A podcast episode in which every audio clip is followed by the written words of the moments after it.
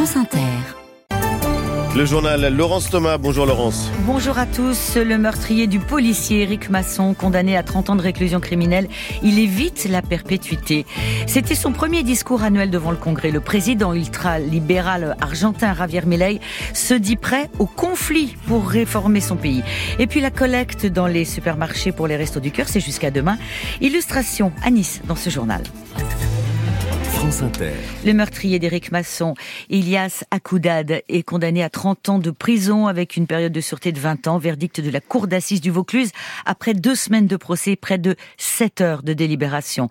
30 ans pour meurtre et tentative de meurtre sur personne dépositaire de l'autorité publique. Les deux autres accusés ont été reconnus coupables d'avoir aidé le meurtrier dans sa fuite.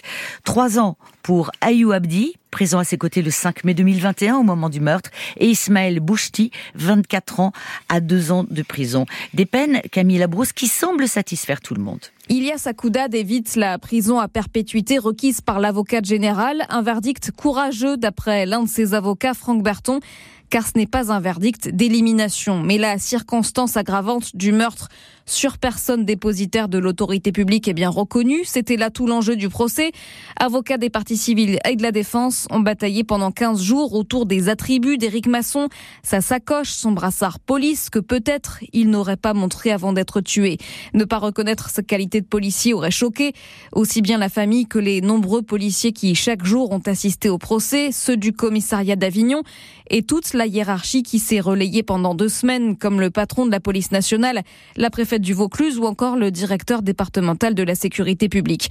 Ilias Akoudad a avoué en plein procès alors que toutes les preuves l'accablaient. Ces derniers mots ont été pour les proches de la victime. Je voudrais dire pardon à la famille Masson. Camille Labrousse de France Bleu Vaucluse.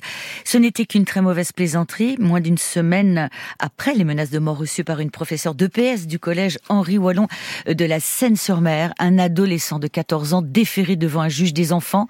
Un seul des trois mineurs est poursuivi donc pour les menaces de mort. Le parquet a requis le placement de cet adolescent sous contrôle judiciaire avec couvre-feu. Les négociations en vue d'un pacte de la vie au travail sont encore bien loin d'aboutir.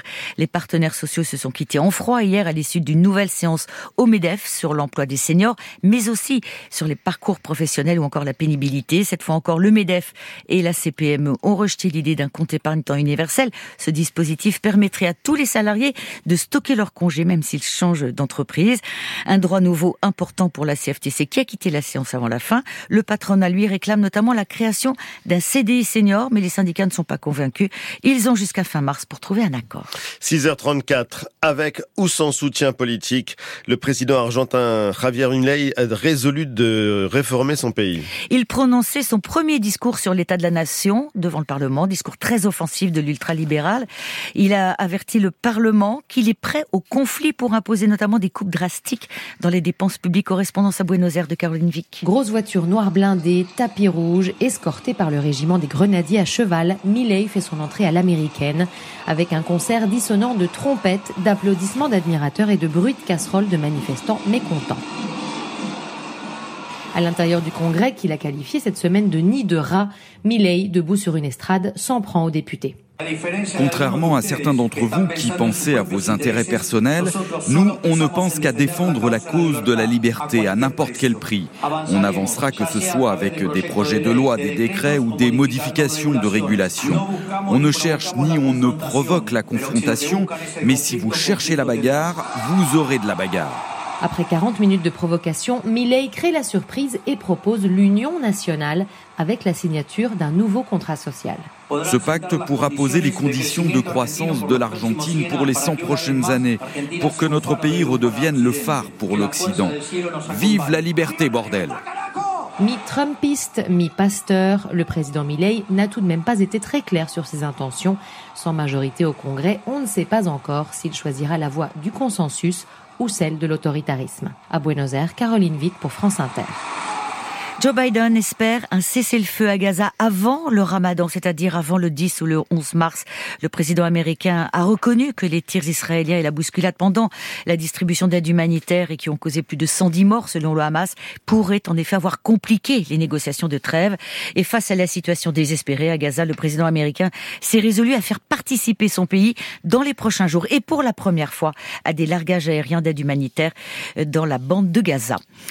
Retour en France avec cette collecte des Restos du Cœur jusqu'à demain. 80 000 bénévoles dans 7 500 euh, supermarchés. Vous avez donc euh, jusqu'à dimanche pour offrir aux Restos du Cœur des denrées non périssables comme des boîtes de conserve, des pâtes du riz, des produits d'hygiène ou des produits pour bébés. Mais l'inflation ralentit tout de même les dons.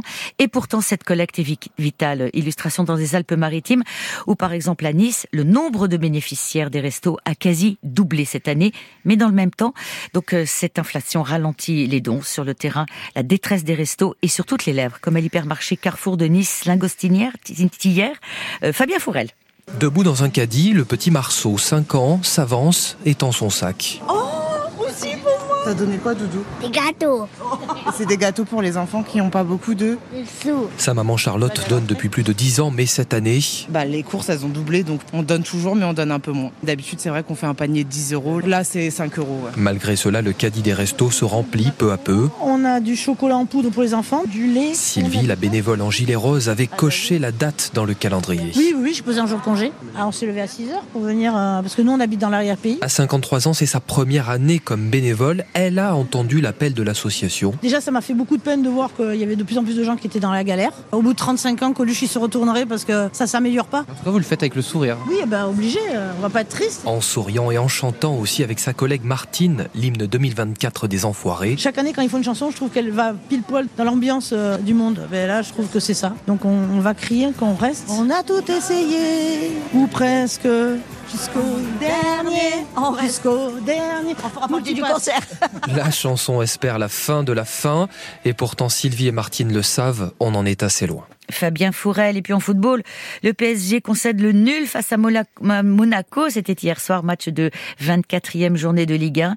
C'est le deuxième match nul d'affilée du PSG qui était privé de sa star Kylian Mbappé, sorti à la mi-temps. Et c'était le journal de Laurence Thomas à suivre dans la prochaine demi-heure. Un serpent géant dans les Saventuriers. À 7h moins le quart, la revue de presse, puis regard croisé, Laetitia Bernard dans les coulisses de la pièce Zazie dans le métro. Et juste avant 7h, la mode et son univers impitoyable au générique du temps des séries.